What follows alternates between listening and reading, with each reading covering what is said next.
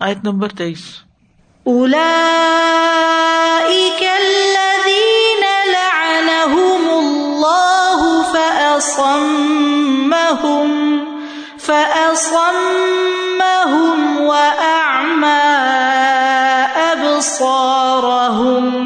یہی وہ لوگ ہیں جن پر اللہ نے لانت کی بس انہیں بہرا کر دیا اور ان کی آنکھیں اندھی کر دی یہ کن کی طرف اشارہ ہے؟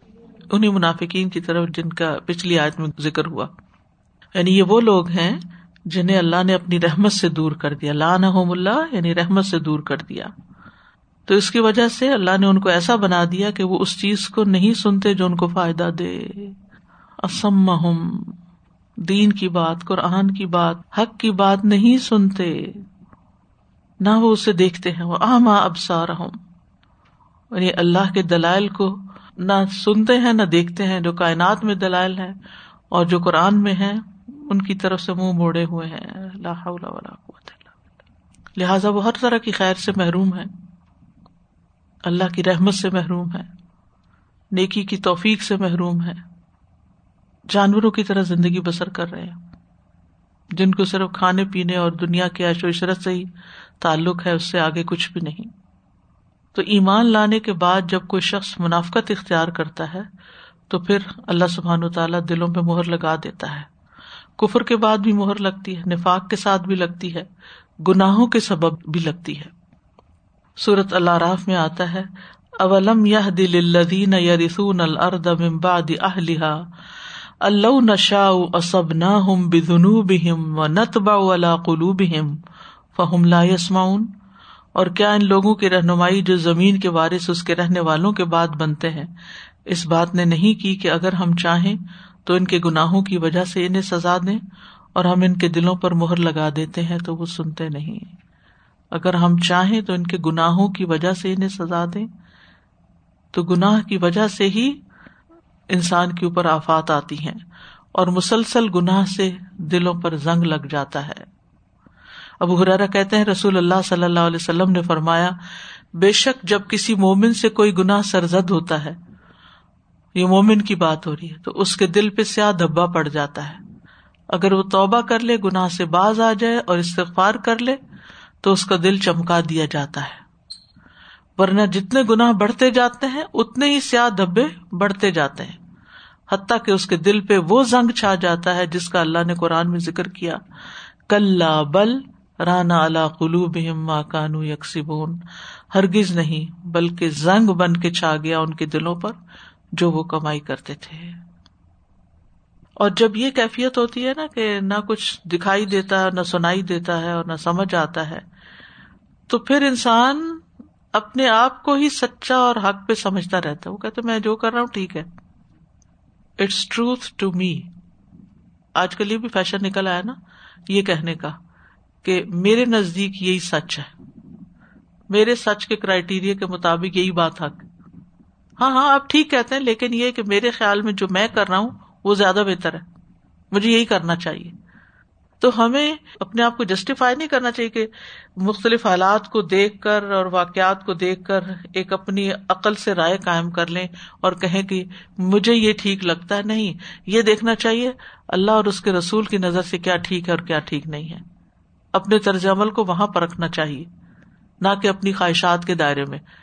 ورنہ بعض اوقات ہماری عقل ہم کو دھوکا دیتی ہے، ہماری خواہشات ہم کو دھوکا دیتی ہیں کہ ہم جو کر رہے ہیں وہ ٹھیک کر رہے ہیں مثلاً پیچھے جو فساد ہے فساد ہے یا قطع رحمی ہے، اس معاملے میں آپ کسی کو سمجھانے کی کوشش کریں، لوگ سمجھ کے نہیں دیتے۔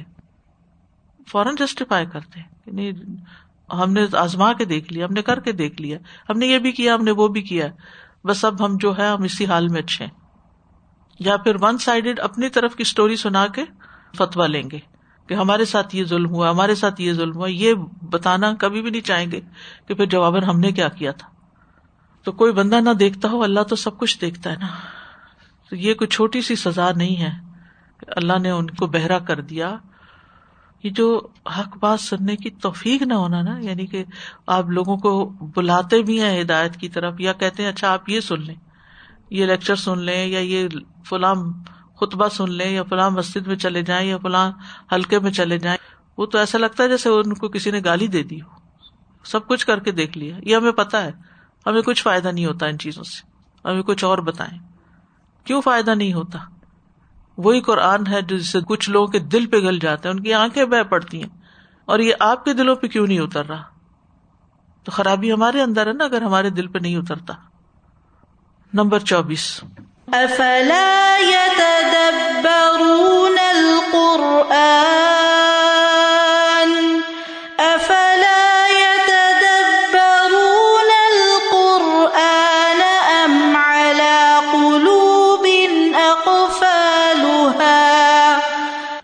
تو کیا وہ قرآن میں غور نہیں کرتے؟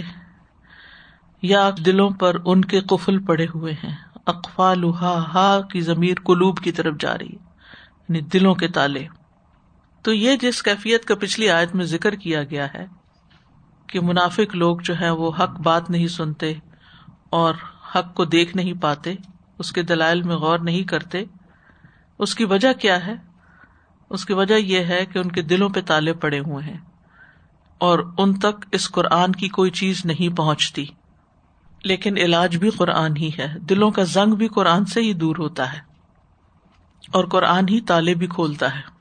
تو یہاں قرآن میں غور و فکر کی دعوت دی جا رہی ہے۔ افلا یا تدبر القرآن؟ کیا وہ قرآن میں تدبر نہیں کریں گے؟ ایسے ہی رہیں گے۔ ام والا، ام کیا، یا یہ یا وہ؟ یعنی یا قرآن میں غور و فکر کریں گے یا پھر دلوں پہ تالے پڑے رہیں گے۔ تو اگر چاہتے ہیں کہ دلوں کے تالے کھل جائیں، اگر احساس ہو گیا ہے کہ حق بات اثر نہیں کر رہی، تو پھر کیا ہے؟ قرآن سے اپنا تعلق ڈوز اور بڑھا دیں، مزید بڑھا دیں۔ کیونکہ اگر کوئی شخص اچھی طرح قرآن میں تدبر کرے، تو قرآن ضرور ہدایت اور بھلائی کی طرف اس کی رہنمائی کرے گا اور انہیں برائی سے بچائے گا۔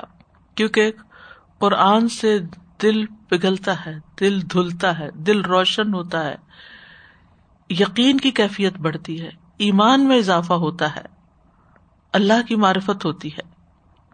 اور یہ جو قفل ہے، اقفال قفل کی جمع ہے، اس میں روگردانی کے تالے، غفلت کے، شکوک و شبہات کے، شہوات کے، یہ چیزیں ہیں جو حق کو ان کے اندر داخل نہیں ہونے دیتی۔ تالے کا مطلب یہ کہ کسی کمرے کو تالا لگا دیا جائے یا کسی کبڈ کو تالا لگا دیا جائے تو کوئی چیز اس کے اندر نہیں جا سکتی۔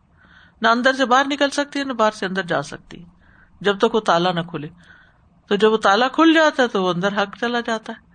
دل کے تالوں میں سے یعنی ان کا اعراض برتنا اور طولی جس کا ذکر پیچھے آیا، اور غفلت اور شکوک و شبات اور پھر سب سے بڑھ کر خواہشات کی پیروی۔ یہ جب کھلے گی تو پھر قرآن اندر جائے گا۔ قرآن کی باز و نصیحت ان کو فائدہ دے گی۔ اور ایک تفسیر میں ام کو بمانا بل بھی کہا گیا ہے۔ یعنی بل کے ان کے دلوں پہ تالے پڑے ہوئے ہیں جو کھلتے نہیں، اس لیے یہ بات کو سمجھتے نہیں۔ بلکہ ان کے دل بند کر دیے گئے ہیں، لہذا قرآن ان کے اندر نہیں اترتا۔ اور اللہ ہی ہے جو ان کے تالوں کو کھولے۔ لیکن یہ اس صورت میں ہوگا جب یہ سچے دل سے ہدایت طلب کریں گے، نفاق سے باہر آئیں گے۔ خالد بن مادان کہتے ہیں، ہر انسان کی چار آنکھیں ہوتی ہیں۔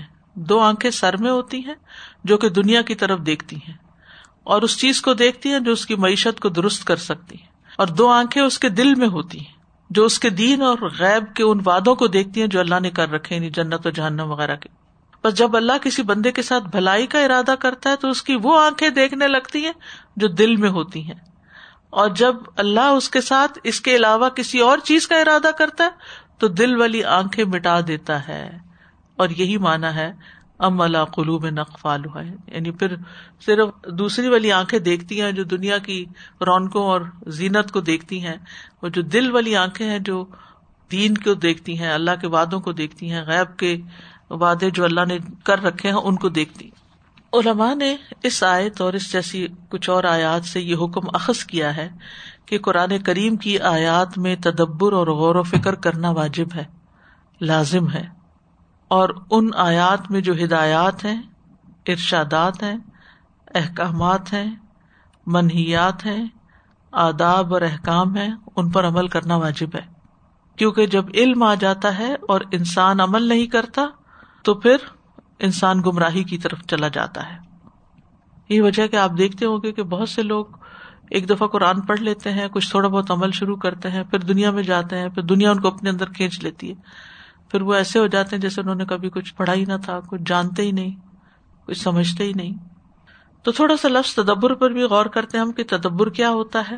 تدبر کہتے ہیں مخفی چیز کو معلوم کرنا یعنی ایک ہے ظاہری حکم، اور ایک یہ ہے کہ اس کے اندر گہرائی میں اور کیا چیز مراد ہے۔ یعنی کسی کام کے بعد اس میں جو مخفی پہلو ہے اس کا، اس کو سمجھنے کی کوشش کرنا۔ دبر الشعی کہتے ہیں کسی چیز کے پچھلے حصے کو۔ پچھلا حصہ۔ ابن کئیم کہتے ہیں، جہاں تک قرآن میں غور و فکر کرنے کا سوال ہے، تو اس سے مراد دل کی نگاہوں کو اس کے معنی کے اوپر خوب گاڑ دینا۔ دل کی نگاہیں کھول کے پڑھنا۔ اس کے تدبر اور اس کے سمجھنے میں اپنی تمام فکر کو یکجا کرنا۔ فوکس کرنا۔ اور قرآن کے نازل ہونے کا یہی مقصد ہے۔ محض تلاوت مقصد نہیں۔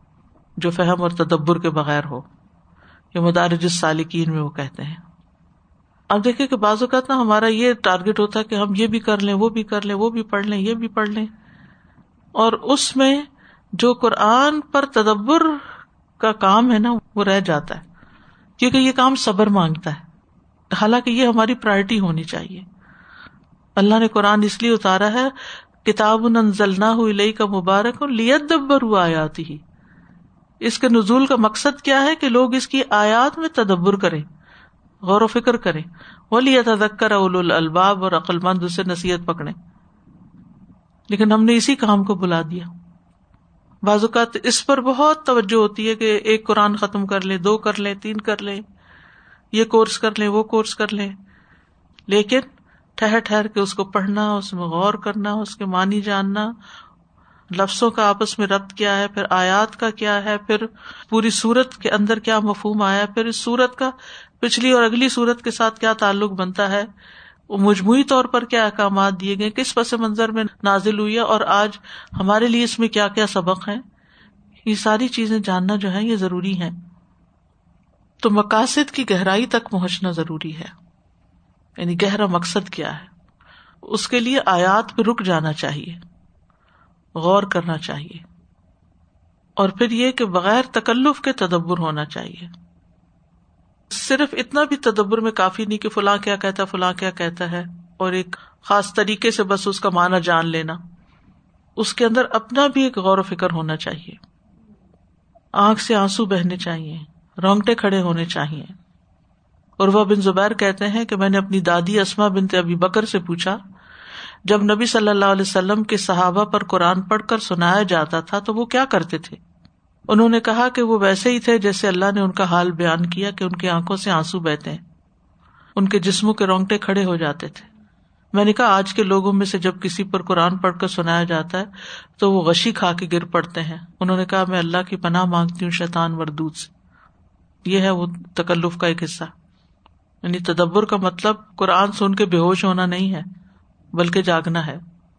ابن عمر کہتے ہیں کہ وہ اہل عراق کے کسی شخص کے پاس سے گزرے جو گرا ہوا تھا۔ انہوں نے پوچھا، اسے کیا ہوا؟ انہوں نے کہا کہ جب اس کو قرآن پڑھ کے سنایا جاتا ہے یا جب اللہ کا ذکر سنتا ہے تو گر پڑتا ہے۔ ابن عمر رضی اللہ عنہ نے کہا، ہم اللہ سے ڈرتے ہیں لیکن ہم گرتے نہیں ہیں۔ ابن عمر کہتے ہیں کہ شیطان ان میں سے کسی ایک کے پیٹ میں داخل ہو جاتا ہے۔ یعنی یہ شیطانی اثر ہے۔ محمد صلی اللہ علیہ وسلم کے اصحاب ایسا نہیں کرتے تھے۔ یعنی ان کے رونگٹے کھڑے ہوتے تھے، ان کے دل نرم ہو جاتے تھے، وہ روتے تھے، لیکن چیخو پکار نہیں کرتے تھے، ان پہ ہال نہیں پڑتے تھے۔ ادب احترام کے ساتھ وہ قرآن کو لیتے تھے۔ جہاں تک تدبر کا تعلق ہے، تو قرآن مجید میں چار مقامات پر اس کا ذکر آیا ہے۔ سورت النساء میں سورت محمد میں سورت مومنون میں سورت سعد میں۔ سورت النساء اور سعد میں یہ تدبرون کے لفظ آئے۔ مومنون میں ایک جگہ ید دبر آیا ہے، سورت سعد میں لیت دبر آیا سورت محمد میں بھی یہ تدبرون آیا ہے۔ تو قرآن جو ہے یہ نصیحت کے لیے آسان بنایا گیا ہے، اس پہ تدبر کرنا کوئی بہت مشکل کام نہیں ہے۔ لیکن یہ ہے کہ جو اس پہ تدبر کرتا ہے، اس کو ہدایت ملتی ہے، برکت حاصل ہوتی ہے۔ قرآن کتاب نور ہے۔ تدبر کے بغیر قرآن کا اصل مقصد حاصل نہیں ہو سکتا۔ نفلی اعمال میں سب سے افضل عمل ہے۔ ابن رجب کہتے ہیں، نفلی اعمال میں سے عظیم عمل جس کے ذریعے انسان اللہ کا تقرب حاصل کر سکتا ہے، وہ قرآن کی کثرت سے تلاوت، اس کو غور و فکر، تدبر اور خوب سمجھ کر سننا ہے۔ توجہ سے سننا۔ ہم بعض اوقات قرآن کی تلاوت تو سننے لگتے ہیں، لیکن اس کے اندر غور نہیں کرتے۔ شوقانی کہتے ہیں قرآن پر عمل اس کا علم حاصل کیے بغیر اور اس پر غور و فکر کیے بغیر حاصل نہیں ہو سکتا۔ اصل اہل القرآن وہی ہیں جو تدبر کرتے ہیں۔ ابن کئیم کہتے ہیں، بعض سلف کا کہنا ہے کہ قرآن اس لیے اترا ہے کہ اس پر عمل کیا جائے۔ تو انہوں نے اس کی تلاوت کو عمل بنا لیا۔ یعنی قرآن کس لیے اترا کہ عمل کیا جائے، تو انہوں نے بس پڑھنا ہی عمل سمجھ لیا۔ یہی وجہ ہے کہ اہل القرآن وہ لوگ تھے جو اس پر عمل کرنے والے تھے۔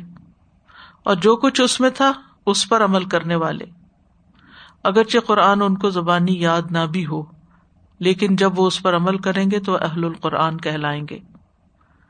لیکن جو شخص اسے محض زبانی یاد کر لے، نہ اس کو سمجھے، نہ اس کے احکامات پر عمل کرے، تو وہ اہل القرآن میں سے نہیں۔ چاہے وہ قرآن کے حروف اور تجویز کو ایسے درست کر کے پڑھے جیسے تیروں کو سیدھا کیا جاتا ہے۔ پھر یہ کہ اس کی شدید رغبت ہونی چاہیے۔ ابن رجب کہتے ہیں، اللہ کی کتاب کے ساتھ خیر خواہی یہ ہے کہ اس کے ساتھ شدید محبت رکھی جائے۔ اس کی بہت قدر کی جائے، کیونکہ یہ خالق کا کلام ہے۔ اور قدر کیسے کی جائے؟ اس میں غور و فکر کر کے۔ حارث محاسبی کہتے ہیں کہ جب دل میں اللہ کی عظمت بڑھ جاتی ہے تو اس کے کلام سے زیادہ کوئی چیز محبوب نہیں ہوتی۔ یعنی یہ مفہوم ہے ان کی بات کا۔ امام غزالی کہتے ہیں جس ذات نے قرآن کے ذریعے کلام کیا ہے، اس ذات کی عظمت انسان کے ذہن میں اس وقت تک نہیں آ سکتی، جب تک وہ اس کی صفات اور اس کی بڑائی اور اس کے افعال میں غور نہ کرے۔ یعنی اللہ تعالی، جب تک اس کے دل میں عرش، کرسی، آسمان اور زمین اور جو کچھ ان کے درمیان ہے، جیسے جنات، انسان، جانور اور درخت وغیرہ کے بارے میں تصور نہیں آئے گا۔ اور وہ یہ نہیں جان لے گا کہ اللہ ہی ان تمام کا خالق ہے اور ان پہ قادر ہے، ان سب کو رسک دینے والا ہے، وہی اکیلا ہے۔ اور تمام کے تمام لوگ اللہ کے قبضے قدرت میں ہے اس کی مہربانی اور رحمت کے ماتحت ہے اس کی ناراضگی اور اس کی صفت قہاریت کے ماتحت ہے اگر وہ انعام کرتا ہے تو اپنی مہربانی کے ساتھ انعام کرتا ہے۔ اگر وہ عذاب دیتا ہے تو عدل و انصاف کی بنا پر دیتا ہے۔ اور یہ کہ وہ اللہ ہی کی ذات ہے۔ بہرحال قرآن جو ہے وہ ابلین و آخرین کے علم کا مجموعہ ہے۔ اس کو تیز تیز پڑھنے کی بجائے ٹھہر ٹھہر کے پڑھنا چاہیے۔ عبرت و نصیحت کے لیے پڑھنا چاہیے۔ صحابہ کے طریقہ کار کو فالو کرنا چاہیے۔ ان کا طریقہ کار کیا تھا کہ وہ محض تلاوت کی بجائے تدبر کیا کرتے تھے۔ عمر رضی اللہ عنہ نے سورت البکرا کتنے سال میں پڑھی تھی؟ بارہ سال میں۔ مالک نافے سے روایت کرتے ہیں عمر رضی اللہ عنہ نے سورت البقرا بارہ سال میں سیکھی اور جب یہ ایک سورت ختم کی تو ایک اونٹ ذبح کیا۔ اور اتنی لمبی مدت میں ایک سورت مکمل کرنا حضرت عمر کی کمزوری کی وجہ سے یا قرآن کے علاوہ کسی اور کام میں مشغول ہونے کی وجہ سے نہیں تھا، بس ایک ہی وجہ تھی اور وہ تدبر تھا۔ اس لیے اتنا وقت لگا۔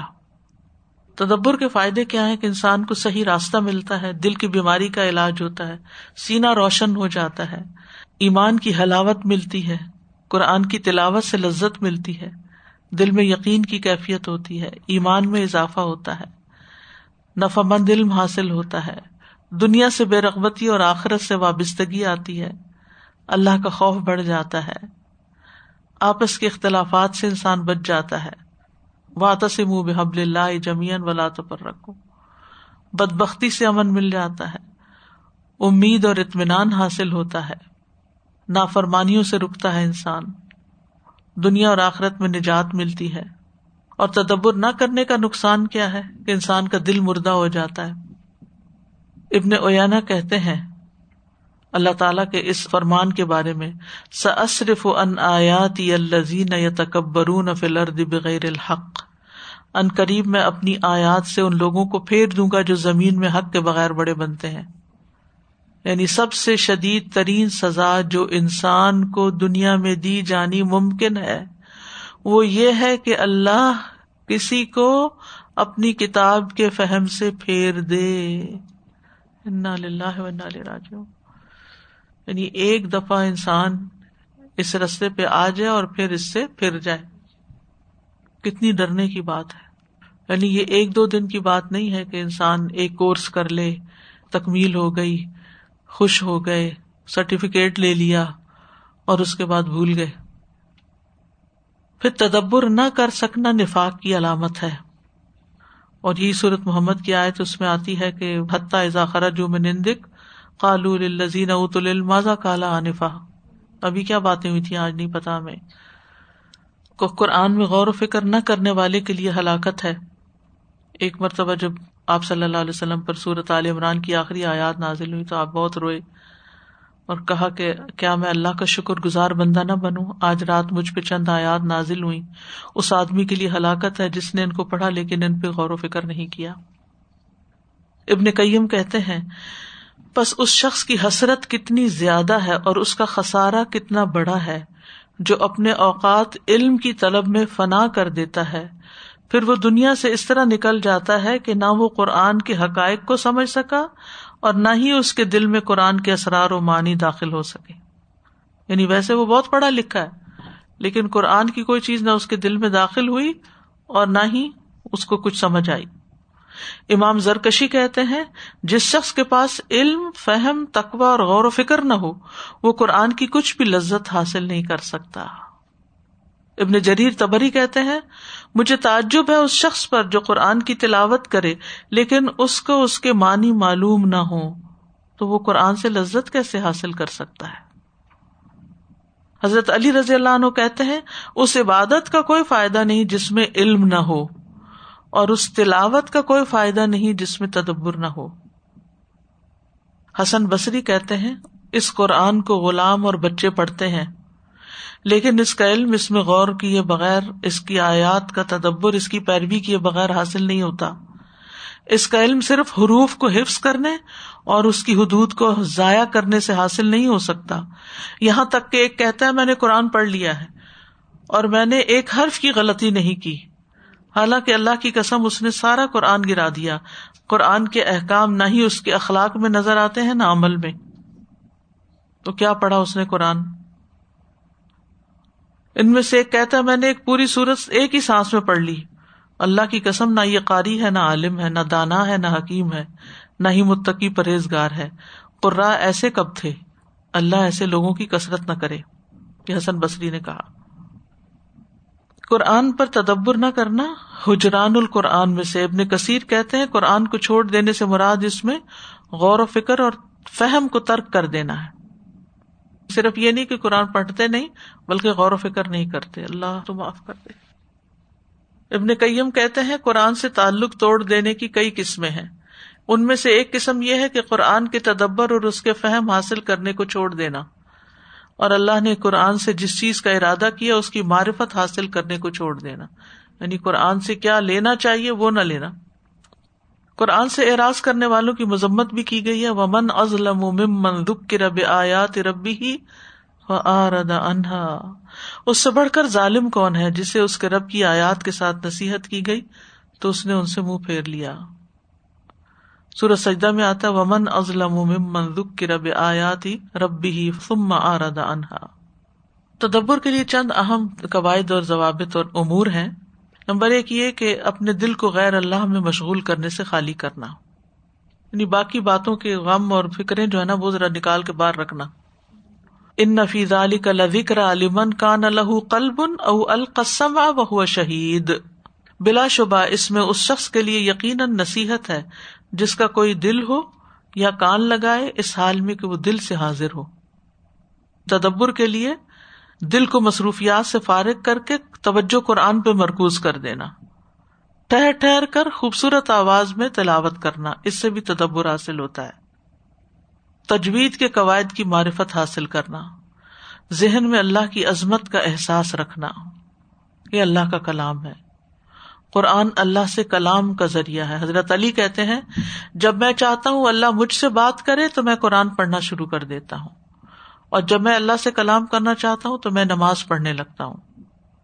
غور و فکر اور خوشبو سے تلاوت کرنا، آیات پر رکنا اور اس کی تکرار کرنا، ہر آیت پر رکنا اور اپنا محاسبہ کرنا، کتب تفاصیر کا مطالعہ کرنا، آیات کے سیاق میں تفصیل سے غور کرنا، گہرائی کو پیش نظر رکھنا، قرآن سے اپنے اخلاق اور معاملات کو درست کرنا۔ آیت کو سمجھنے میں صلف صالحین کے فہم کی طرف رجوع کرنا یعنی ابتدائی لوگوں نے قرآن سے کیا سمجھا تھا؟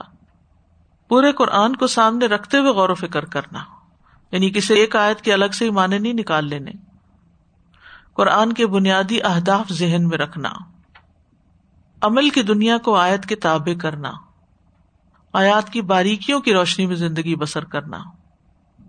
آیات پر نئے نئے طریقے سے رجوع کرنا، جدید علوم سے مدد حاصل کرنا، ہر صورت کے بنیادی مضمون کو پیش نظر رکھنا، علم و تفسیر کے بنیادی قواعد میں مہارت حاصل کرنا، تفسیر کے موضوع پر خاص کتب کا مطالعہ کرتے رہنا یعنی اہم تفاصیر کا مطالعہ کرنا، یہ ساری چیزیں اس میں آتی ہیں۔ ایک سوال تھا کہ قرآن میں مختلف جگہ اللہ کی لانت کا ذکر ہوا ہے۔ جیسے ابلیس پہ لانت بنی اسرائیل پر رسولوں کی زبان سے لانت کی گئی یہاں پر ہے اور بھی مختلف جگہوں پر ہے۔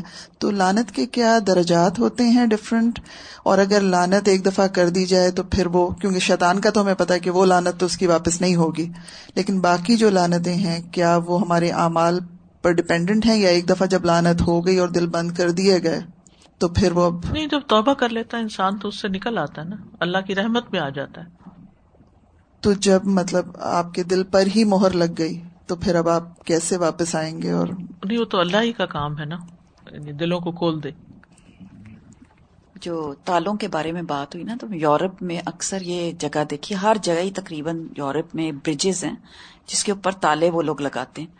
اور وہ تالوں سے بھر دیتے ہیں وہ کتنے سالوں سے ان کے اوپر تالے لگ رہے ہیں۔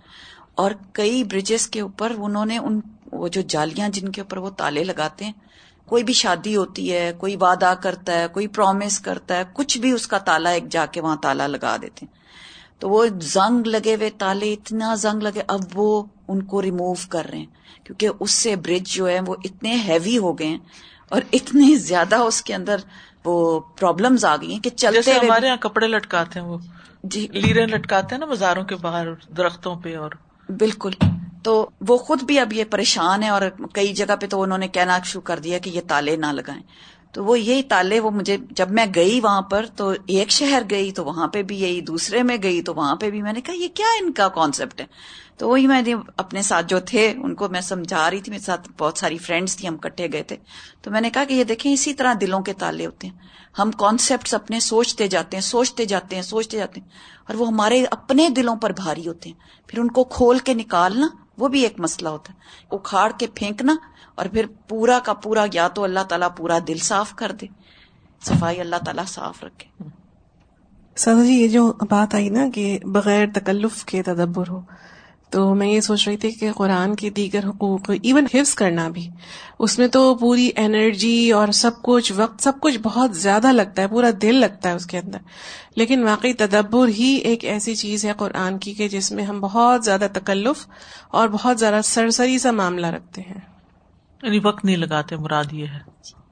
استاد جی تدبر سے پہلے اس پہ میں آ رہی تھی جو اطاعت کی بات ہے کہ اگر سے ہٹیں گے تو پھر فساد۔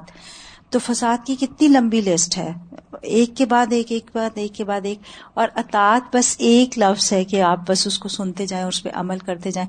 اور پھر اس لسٹ میں صرف ایک ہم نے قطع رحمی کو دیکھا تفصیل میں، تو اس میں کتنی لمبی تفصیل ہے۔ تو اس طرح اگر ہم فساد کی باقی جو ہم نے لسٹ پڑھی ہے، سب میں جائیں گے تو اتنی اتنی ہر ایک سنگل کیٹیگری کی اتنی اتنی خرابیاں۔ اور اس کے بعد بس ایک اللہ سبحانہ تعالیٰ کی آپ نے اطاعت کرنی ہے، اور آپ ان سب ان سے نکل آئے۔ اور تدبر کے لیے جیسے آپ نے فرمایا نا کہ تالے لگے ہوئے اب ان تالوں کو کھولنے کا علاج بھی قرآن ہے۔ قرآن سے ہٹ کے تالے لگے لیکن اب کھولنا بھی ہے ان کو تو پھر واپس قرآن۔ تو میرے ذہن میں آ رہا تھا کہ جیسے ہم کسی کو کہتے ہیں کہ اچھا نظر لگی ہے یا کچھ ایسا ہے تو پھر آپ رکیا سنیں۔ تو پھر یہ بالکل رکیا والی بات ہو گئی کہ اب اس سے نکلنے کے لیے بھی آپ اسی کی طرف یعنی آپ نے ذکر سے روح گردانی کی تو شیطان مسلط ہو گیا۔ جب آپ ذکر کی طرف لوٹے تو وہ پیچھے چلا گیا۔ سازا، یہ تالے کی بات پر نا جہاں پر بات آ رہی ہے، تو اس میں مجھے یہ ہو رہا تھا کہ کوئی بھی خزانہ یا کوئی بھی امپورٹنٹ چیز جو تالوں کے پیچھے ہوتی ہے، جیسے لاکر پہ لگا ہوا ہوتا ہے کبرڈس پہ لگا ہوا ہوتا ہے، گاڑی آپ کی لاک ہوتی ہے۔ جب تک آپ کسی چیز کو ان لاک نہیں کرتے، تو آپ وہ چیز کا فائدہ نہیں اٹھا سکتے۔ تو اسی طریقے سے جب آپ کسی اور کنٹری میں جاتے ہیں، پاکستان پہنچتے ہیں، تو آپ کا فون بالکل پہلے تو صحیح ورک کر رہا ہوتا ہے پلین تک۔ لیکن جیسے ہی پہنچے، آپ نے اس کو کہا کہہ رہی اس کو ابھی تو ٹھیک چل رہا تھا پتا نہیں کیا ہو گیا۔ کیونکہ اس کے پاس اس جگہ کا ذریعہ نہیں ہے، ادھر لاک لگی ہوئی ہے۔ اب آپ کو جانا پڑتا ہے، اس کو ان لاک کراتے ہیں۔ جب آپ تبھی وہ آپ کو فائدہ دے پاتا ہے۔ اب وہ فون پھر ٹھیک چلنے لگتا ہے۔ سو ان لاک کرنا انسان کے لیے اتنا ضروری ہے، اپنے آپ کو بھی اور اپنے اندر جو پیدائش سے لے کے ابھی تک جو چیزیں لاکس لگ گئے ہیں نا ہمارے دلوں میں، جس میں بری عادتیں بیٹھ گئی ہیں، ان کے بھی لاکس کھولنے پڑتے ہیں۔ جب تک ہم ان کو ان لاک نہیں کریں گے، جب تک کوئی دوسرا فائدہ یعنی نہیں اٹھا یعنی ہمارے جو نظریات ہیں یا خیالات ہیں یا معاشرے کے یا کلچر کے جو اثرات ہیں ہمارے دلوں پر اور مخصوص ایک کنڈیشننگ ہو گئی ہے ایک زین بن گیا ہے اور ہم ان روایتی قسم کے خیالات سے باہر نہیں نکلتے اس وقت تک وہ ان لاک نہیں ہو سکتے۔ اور وہ قرآن ہی کھولتا ہے کہ یہ جو ہم سوچ سوچ رہے ہیں یہ درست نہیں ہے۔